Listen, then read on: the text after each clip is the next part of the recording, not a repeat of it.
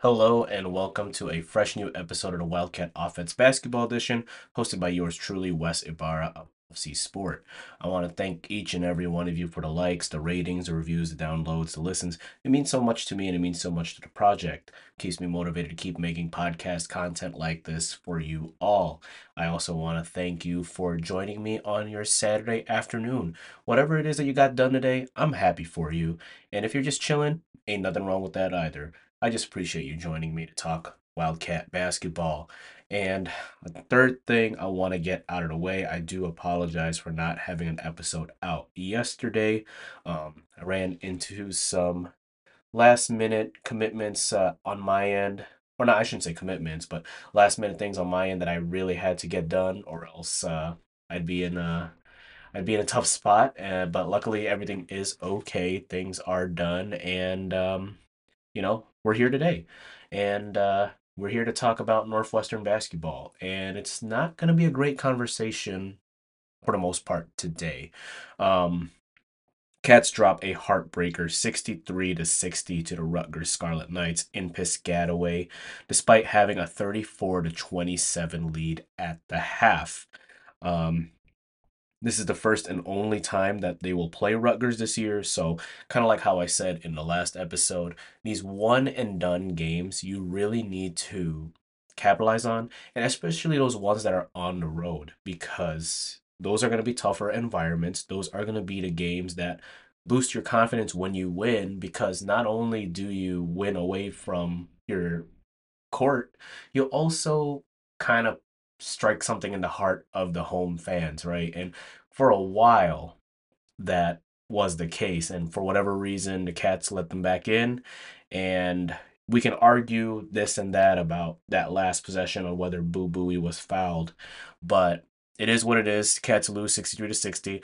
Not a great game to lose, especially to an opponent like that. Even though I did maintain in the last episode that Rutgers is better than what their record suggests. And now they are on a four game winning streak, while the Cats hopefully don't run the risk of losing back to back games twice when they play IU, um, Indiana, tomorrow. So. But let's let's not worry about tomorrow's game. We can worry about that actually tomorrow. So you'll hear from me again tomorrow. But as for today, you know, looking back on this Rutgers game, I mean, granted, um, at least in my recent memory, the Cats seem to struggle against Rutgers. I believe they split the season series with Rutgers a season ago, and two seasons ago, I think Northwestern just did not win any games against them. So, I mean, I get it. It's a really tough team. It's a really great coach team, and this year seems to be a bit of a up and down year for the Scarlet Knights, but hey, they found form. They won four straight, and they were winners of three straight. Their last game being a beatdown of the Wisconsin Badgers, a team that Northwestern did not beat at all this year. But breaking down into the um, stats, and actually before we get into that, congrats to Boo Buie. He had a night. He was the Wildcats that night, and he hit his 2,000th point you know, scoring. Seems like that was a huge night for any kind of scoring record, right? Um, Boo Buie hits 2,000 career points. Caitlin Clark hits the all time women's scoring record. So shout out to Caitlin Clark and, you know, Big Ten represent, right? She's over at Iowa. Uh, but of course, you know, talking about our fearless leader, right? 27 points to go on with that career night. 7 for 14 from the field, 6 for 10 from 3, and 7 for 7 from the line. A completely dominant performance from someone who you expect to lead the team um, night in and night out. Brooks Barnhizer had a really tough game offensively, but he had 14 rebounds, 13 on the defensive end, one on the offensive uh, side. He led the way with assists with two as well. So, uh, tough night for the Cats when it comes to moving the ball around, and that's usually Boo Buie's thing. But hey, I'm not gonna complain when Boo Buie's going off for 27 points and looking like one of the Curry brothers out there. Uh, Mullins with four blocks in now extended minutes, right? Now that Ty Berry is going to be out for the rest of the year. Um, a lot of guys from the bench will be stepping up, and that's the first time he played extended minutes all year, despite him having, I believe, a lot of game time in his last stop. But then again, that's what helps him contribute to that team is that, again, a lot of experience, a lot of college basketball played. Looking at Rutgers stats, Jeremiah Williams led the way with 15 points, 6 for 13 from the field, 0 for 1 from 3 with 3 for 5 from the line. Amori with 9 rebounds, Williams with 5 assists, and Amori with 5 blocks. So we kind of knew, right, going into that game that Rutgers was the better blocking team. And of course, they had one guy that was going to be as advertised on that regard. But it seems like Northwestern had their own share of blocks, right? Sure, Rutgers won the block matchup, but it was only 9 to 8. Um, but yeah, so that's the individual leaders for both teams. Looking at team stats, Rutgers shot better than Northwestern, 39.6 to 36%. Shot better from three, 42.9 to 38.1. Catch shot better from the line, 84.2 to 60%. Rutgers assisted more. Cats rebounded more. But Rutgers had more steals, more blocks, and more or less turnovers. Northwestern turned over the ball 14 times. Out of characteristic game, for what their what is their bread and butter, which is the taking care of the basketball and playing strict defense. That clearly didn't happen, right? Because it was a close game. I mean, well, it kind of did, right? You only gave up 63 points, but you still lost. You still turned the ball over 14 times. And that is just a really, really tough thing to swallow, especially when, again, like I mentioned seconds ago, the bread and butter is turning the ball over and taking care of the basketball. Looking into the rest of the uh, stats, uh, Brooks Barnhizer had 11 points to go with his 14 rebound day, so he kind of turned it around, especially in the second half. But really tough shooting night: four for 15 from the field, one for six from three. Nick Martinelli playing 39 minutes, so that is high. That means he didn't really take a seat this game. He had six points, two for nine from the field, 0 for one from three, two for three from the line with six rebounds. So uh, I could give him a pass just because, you know, he wasn't really starting up until now. But I would like for him to score more than single digits. I know he's good for it. We know that he's capable. And hopefully during this back stretch of the year, he can start putting double figures in his scoring sheet because you know he is contributing in a really really solid way on other sides right? Like rebounding has three right? And he's making most of his free throw line opportunities but the guy needs to score in live action. He had one good shot where he pump faked one of the Rutgers defenders drove past him floated it in off of one foot and it went in. But I want more I want more of that. And I know he can shoot the ball as well. You know, he's a lefty. Love me some left-handed basketball players as a fellow lefty myself. But he needs to he needs to do more with what he's given, right? Because man, 39 minutes, that's that's a lot.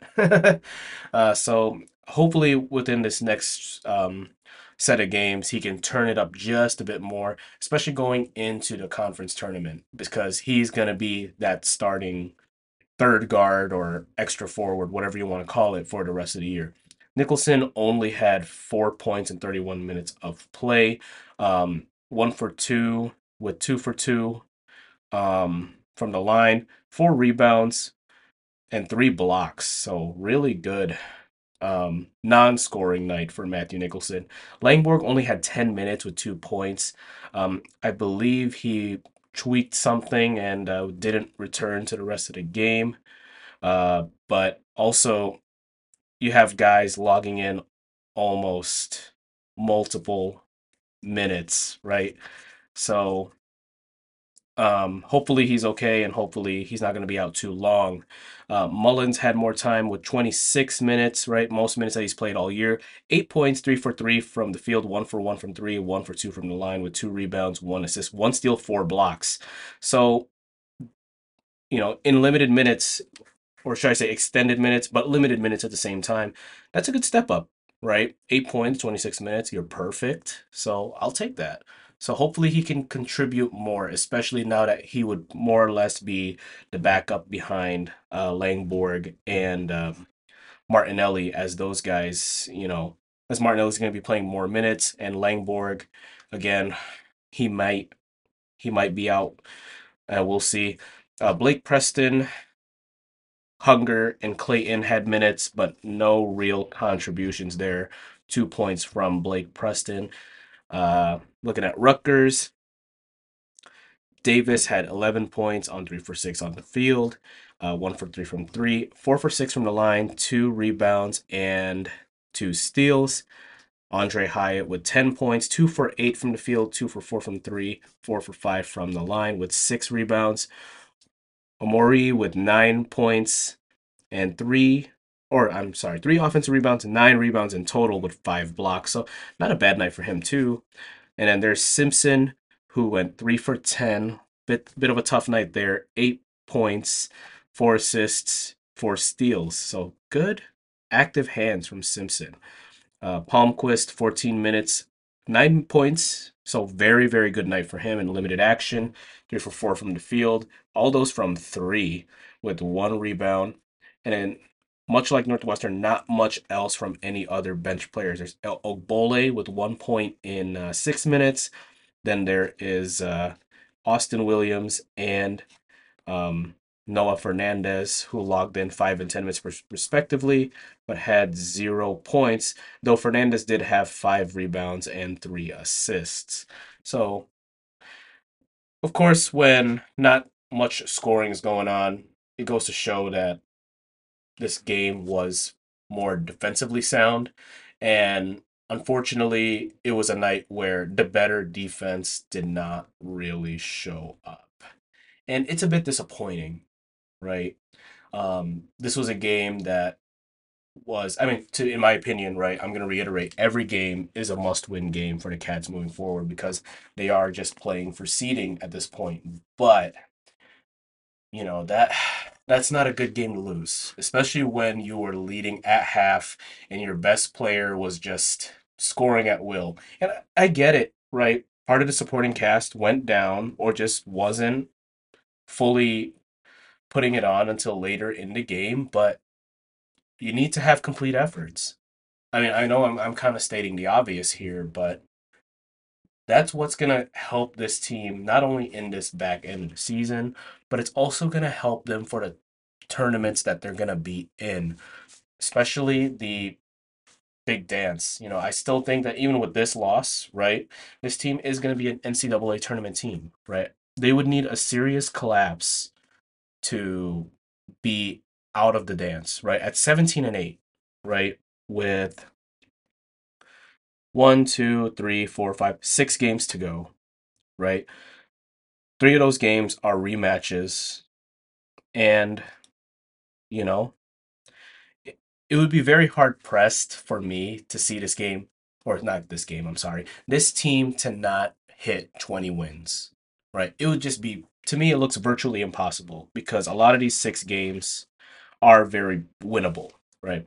Maryland, the Cats barely escaped from them. Michigan State, they beat them down. Minnesota, they lost a snoozer there, but when you're back home, things are a little bit different. We've seen that time and time again. Michigan looks a little, or not a little, but very vulnerable this year. I think that's a game that they can and should win. Now with Iowa, right? Um, they could be more like uh, Rutgers in the sense that they're much better than what their record suggests. But of course, those one and done matchups, those are what concern me for the remaining games in a regular season because they haven't played them before, right? And the Cats lost their most recent one and done meeting, right? And you know, it, it kind of it kind of uh, gives you a little bit of an on edge mentality to see, you know, can this team be consistent the rest of the way?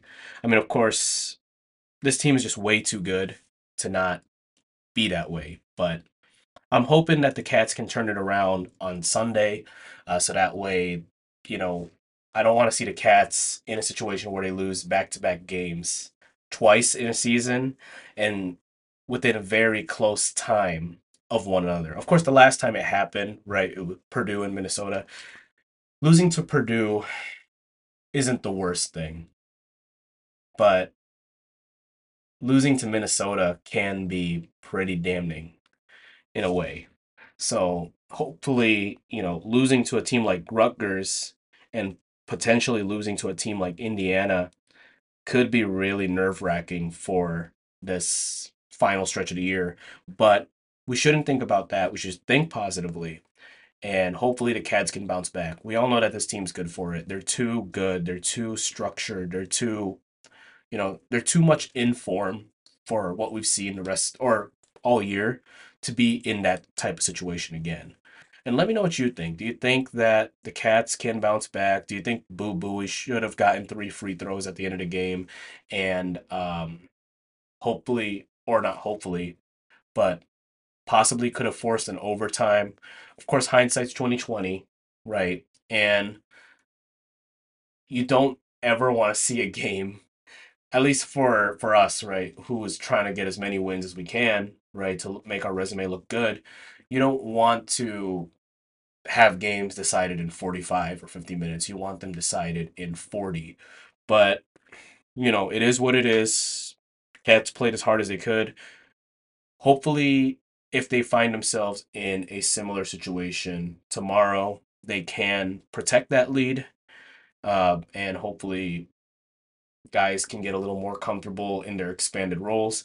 But yeah, you know, do you think that this game was hopefully just another one of those snoozers where, you know, it's just one of those things that just come with the territory, or should you start, or should we start being concerned? Um, but for me, I think this team's going to bounce back. So we're going to sign off here. Again, I want to thank each and every one of you for the support. Share the podcast with friends, family, colleagues, anyone who is down to join the sports talk conversation. I can be found on most podcast platforms like Amazon, Apple, and Spotify. Offcie Sport is spelled O F F C I E S P O R T. There you could find my other project, Greatness, spelled G R number eight N S S, where I give a short audio episodes on athletes who are just killing it at their sports today, whether that's um, the Philippine soccer team for the women's side, qualified for the Women's World Cup this past year, or the $700 million man, Shohei Ohtani, and his former teammate Mike Trout. Now that basketball is slowly coming to an end, at least on the college side, and baseball starting up. So, hope you enjoy that. Again, spread the word, spread the show. I will see you tomorrow. We will do a pregame show ahead of the matchup against IU. So that game is on the road at 2 p.m. Until then, enjoy the rest of your Saturday and go, Cats.